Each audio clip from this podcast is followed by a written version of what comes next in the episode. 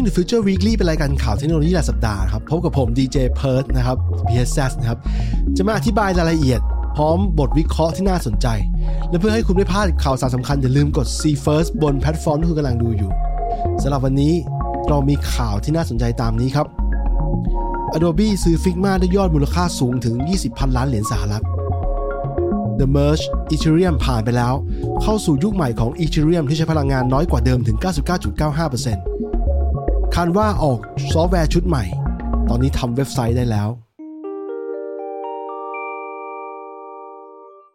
เริ่มกันที่ข่าวแรกนะครับ เมื่อ Adobe ปิดดีลซื้อ Figma ด้วยมูลค่าสูงถึง 20 พันล้านดอลลาร์สหรัฐ มันคืออะไรและทำไมถึงมีมูลค่าสูงระดับนี้นะครับ Adobe เป็นบริษัทซอฟต์แวร์ดีไซน์ขนาดใหญ่ที่เปิดให้นักออกแบบ คนทำงานด้านครีเอทีฟทั่วโลก ใช้งานแบบเหมาจ่ายรายเดือนที่มีชื่อเรียกว่า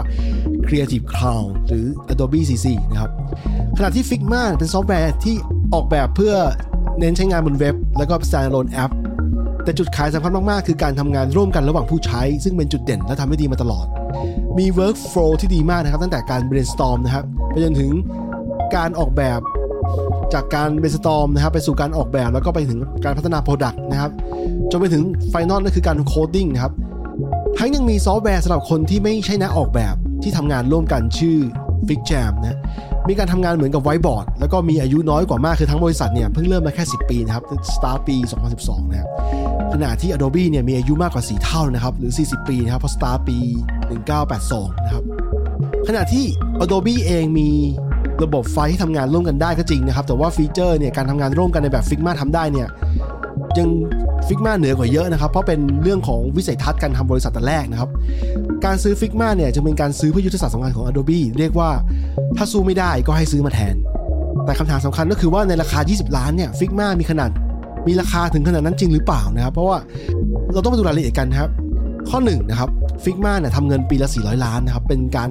ซึ่งเป็นการประมาณรายได้ถึงสิ้นปีนี้ ที่เป็นการประเมินอย่างนั้นย้ำเพราะว่าระบบเนี่ยเหมือนกับการซอฟเช่าใช้ซอฟต์แวร์หรือ subscription service เนี่ยเขาจะรู้รายได้ที่แน่นอนนะครับจากผู้ใช้ 4 ล้านคน เท่ากับว่า Adobe เนี่ยยื่นซื้อในมูลค่าที่สูงกว่ารายได้รายปีถึง 50 เท่านะครับ โดยที่ Adobe มีรายได้เฉพาะ Q3 อย่างเดียวเนี่ยสูงถึง 4.43 พันล้านเขาะตั้งมานานกว่า มีขนาดที่ใหญ่กว่า แล้วก็ตลาดขนาดตลาดของ Adobe มันกว้างกว่า เพราะว่ามีกินตลาดของ Photographer Video Creator ด้วยนะครับ ดังนั้นเนี่ยจึงไม่ใช่เรื่องแปลก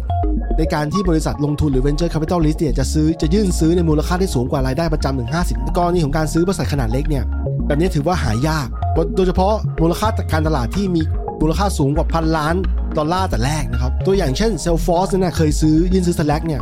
ในมูลค่าที่สูงกว่ารายได้ 26 เท่า การยื่นซื้อรอบนี้เนี่ย Adobe ใช้เงินสดครึ่งหนึ่ง อีกครึ่งหนึ่งก็เป็นหุ้นนะครับ โดยใช้หุ้น 6 ล้านหน่วย มอบที่จะมอบให้กับ CEO แล้วก็ลูกจ้างของ Figma ทั้งกระบวนการเนี่ยใช้เวลามา4ปี แต่ว่าไอการปิดดีลซื้อขายเนี่ยเขาจะกำหนดไว้ปีหน้านะครับขึ้นอยู่กับกฎเกณฑ์และความพอใจของ2ฝ่ายนะครับรวมไปถึงผู้ถือหุ้นของ Figma ด้วยนะครับและนี่คือการยื่นซื้อบริษัทเอกชนครั้งใหญ่ที่สุดคำว่าบริษัทเอกชนนั่นคือ private company เนี่ยหมายถึงบริษัทที่เจ้าของไม่ได้ขายหุ้นให้กับสาธารณะในตลาดหุ้นนะฮะในตอนที่ Facebook ยื่นซื้อ WhatsApp เนี่ยมูลค่าอยู่ที่ 19,000 ล้าน แต่ตอนปิดการขายจริงอยู่ที่ 22 นะคือยื่น 19 แต่ว่าปิดที่ 22 นะครับเท่ากับว่าอันเนี้ยเป็นการยื่นซื้อครั้งแรกที่ใหญ่ที่แพงที่สุดนะครับแล้วก็พอนับทั้งหมดแล้วเนี่ยเป็น 1 ใน 3 ครั้งของการซื้อที่ใหญ่ที่สุดนะครับของการซื้อบริษัทให้เช่าซอฟต์แวร์ที่เป็น subscription service เนี่ยครั้งที่ใหญ่กว่านี้เนี่ยก็มีของ Salesforce ซื้อ Slack ที่ 727.7 พันล้านนะครับ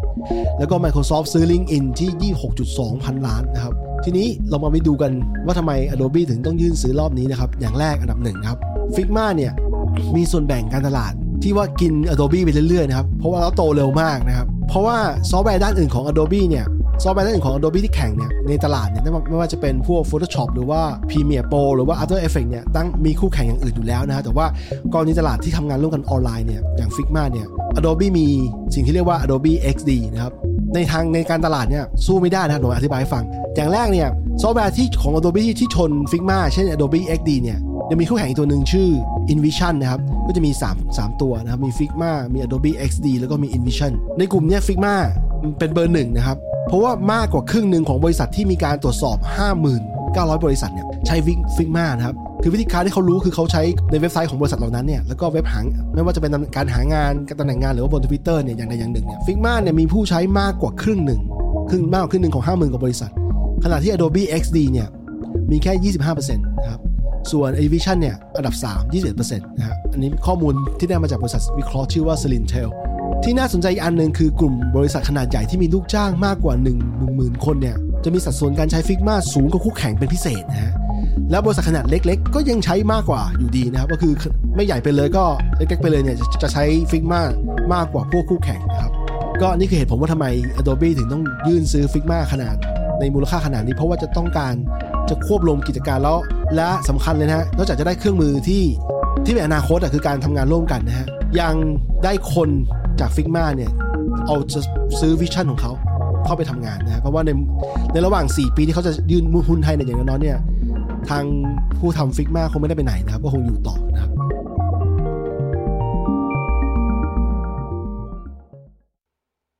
ข่าวถัดไปนะครับ The Merge นะครับในวันเดียวกันเนี่ยไม่ใช่แค่เป็น Adobe ที่เป็นข่าวเกี่ยวกับการ Merge หรือการควบรวมที่เป็นขนาดใหญ่สุดนะฮะยังมีอันหนึ่งที่สำคัญกว่าที่มีมูลค่าใหญ่กว่าไม่สำคัญกว่า มีมูลค่าใหญ่กว่าก็คือ The Merge ของ Ethereum นะครับ Ethereum เนี่ยเป็นบล็อกเชนระดับ 2 ตอนนี้นะฮะบล็อกเชนหมายถึงเครือข่ายที่เป็นที่ใช้บล็อกเชนเนี่ยมีเงินคริปโตที่ชื่อว่า Ether นะครับหรือ ETH เนี่ยที่มี Market Cap สูงถึง 177พันล้านนะครับคือสูงกว่า บริษัทที่ข้างต้นที่เราพูดถึงไปนะฮะ การ merge เนี่ยมีชื่อว่า the merge นะครับ สรุปสั้นๆสำหรับคนทั่วไปก็คือว่ามันเป็นการเปลี่ยนผ่านสู่ไปสู่การใช้ระบบ execute transition ที่เรียกว่า proof of stake นะครับ หรือ POS อย่างสมบูรณ์ก็คือว่ายกเลิกระบบ proof of work ไอ้ระบบหลังเนี่ยเป็นแกนแกนหลักของบล็อกเชนมาตลอดตั้งแต่บิตคอยมาถึง Ethereum เนี่ยโดนต่อว่าที่ใช้พลังงานเยอะนะครับใช้พลังงานสูงนะครับ เท่ากับว่าการเปลี่ยนผ่านรอบนี้จะทำให้ Ethereum เนี่ยประหยัดพลังงานไปถึง 99.95%นะครับจากการใช้ proof of stake เนี่ยคือตั้งแต่ Ethereum เกิดขึ้น Ethereum เกิดขึ้นปี 2015 นะครับเป็นบล็อกเชนที่ใช้ proof of work แบบ Bitcoin จุดเด่นของมันก็คือ ที่เพิ่มมากกว่าก็คือการทำ smart contract แล้วก็ decentralized application นะครับหรือเรียกว่า DApp หรือ DApp เนี่ย the merge เนี่ยคือการรวมกันระหว่าง execution layer ที่เรียกว่า mainnet นะซึ่งเป็นเครือข่ายหลักของมันตอนนี้เนี่ยกับ proof of stake consensus layer นะครับที่เขาทดลองมาตั้งแต่วันที่ 1 ธันวาคมปี 2020 ที่เรียกว่า Bacon Chain นะครับทั้ง 2 อย่างเนี้รันคู่ขนานมาตลอด 2 ปีที่ผ่านมานะครับจนกระทั่งจนกระทั่งล่าสุดเนี่ยมีการกำหนดให้มีการ merge กันเรียบร้อยแล้วกรณีของ the merge เนี่ยสำหรับ end user เนี่ยหรือคนที่มีเงิน ether เก็บไว้เนี่ยไม่ผลอะไรเลย คุณไม่ต้องสนใจอะไรมากนะฮะทุกอย่างเหมือนเดิมหมดนะครับแต่สำหรับสายขุดสายขุดที่แค่ต้องปิดเมืองนะครับเพราะต่อให้ไปขุดเหรียญอื่นที่เป็น proof of stake เนี่ยมูลค่าของมันไม่มากพอที่จะคุ้มค่า operation แล้วนะครับและและนี่คือข่าวดีของคนรักสิ่งแวดล้อมเพราะว่าเพราะว่าการใช้พลังงานเยอะเนี่ยเป็นข้อโจมตีสำคัญของคนที่มองว่าคริปโตใช้พลังงานฟุ่มเฟือยเกินไปนะครับส่วนคนที่ต้องทำงานนิดหน่อยนะครับคือพวก node node operator นะครับกับ dApp developer เนี่ยอันอันแรกสำคัญกว่าเพราะว่าเขาต้องดูแลเกี่ยวข้องกับการ run node นะฮะ แต่แต่ปกติคนกลุ่มนี้มักจะเป็นคนกลุ่มที่ well informed หรือรู้ข่าวหรือว่าเตรียมตัวอยู่แล้วนะครับ ผมพูดมาข่าวนี้มันมีศัพท์ค่อนข้างเยอะศัพท์แสงค่อนข้างเยอะนะครับทีนี้สำหรับมือใหม่เนี่ยผมก็แนะนำว่าให้ค่อยๆทำความเข้าใจทีละคำแล้วก็หากมีคำถามหรือสงสัยเนี่ยสามารถส่งมาที่รายการเราผ่าน Discord ข้างต้นนี้ครับแล้วก็ข่าวสุดท้ายของวันนี้นะครับ Canva นะครับออกซอฟต์แวร์ชุดใหม่สำหรับทำเว็บไซต์ได้แล้วนะครับ Canva เนี่ยเป็นบริษัทจากออสเตรเลีย ปกติเขาจะเป็นบริษัทที่ให้บริการเครื่องมือออกแบบที่ราคาไม่แพงนะครับ ปีละ พันกว่าบาท ใช้ได้เป็นทีมยกทีมประมาณ 5-6 คนเนี่ยใช้ง่ายมากนะครับ แล้วตอนนี้ก้าวไปอีกขั้นหนึ่ง โดยการเปิดตัว Visual Work Suite นะครับ Visual Work Suite เนี่ยมันจะเป็นเครื่องมือเพิ่มเข้ามาอีกในจากของเก่านะครับ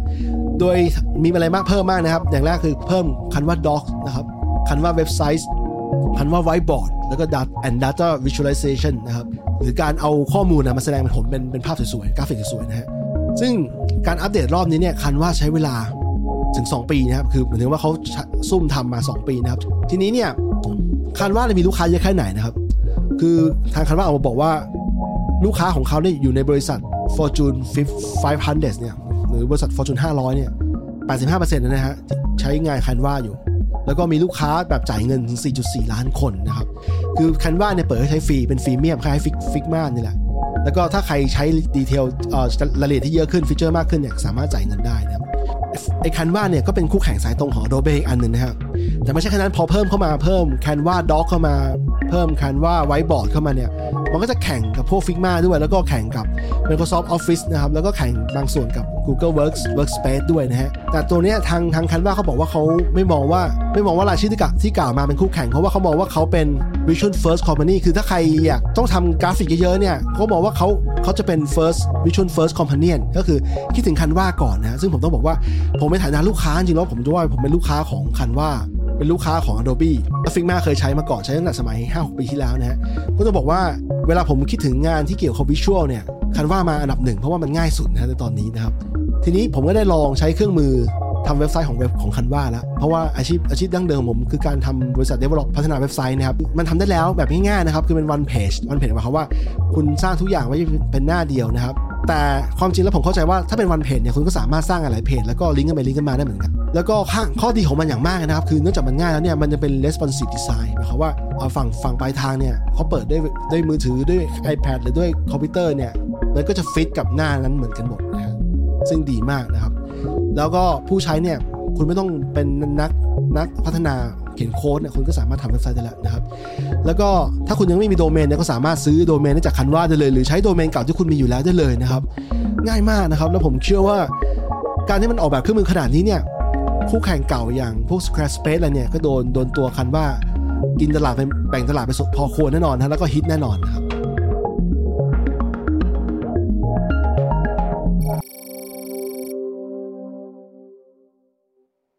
มันมีคำถาม ที่ดูเหมือนกวนๆขำๆนะครับเกี่ยวกับประเทศนิวซีแลนด์นะครับว่าถ้ามีคำว่านิวซีแลนด์แล้วโอลด์ซีแลนด์อยู่ไหน จะรู้สึกว่าคำถามนี้มันดูประหลาดดูแบบกวนหรือเปล่านะครับ แต่ความเป็นจริงแล้วเนี่ยมันมีอยู่นะครับ คือเป็นคำถามที่ดูจริงจังขึ้นมา เพราะว่าในคำภาษาอังกฤษเนี่ยถ้ามีคำว่า new นำหน้าเนี่ยมันก็หมายความว่ามันต้องมีอะไรบางสิ่งที่เกิดขึ้นมาก่อน new นะครับ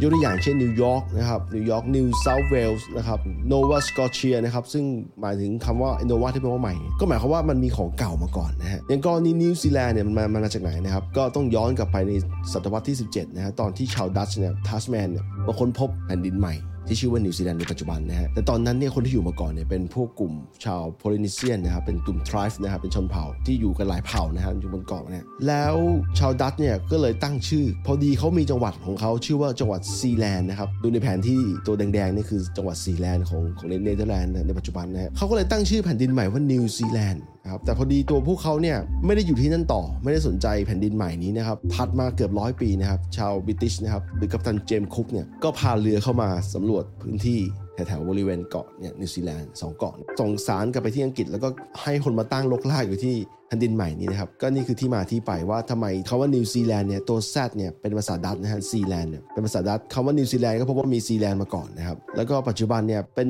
ส่วนหนึ่งของเครือจักรภพนะฮะเพราะว่าอังกฤษก็มาตั้งรกรากทีหลังนะครับที่จริงจังกว่านะครับติดตามฟังรายการสวัสดีนิวซีแลนด์ได้บน Apple Podcast และ Spotify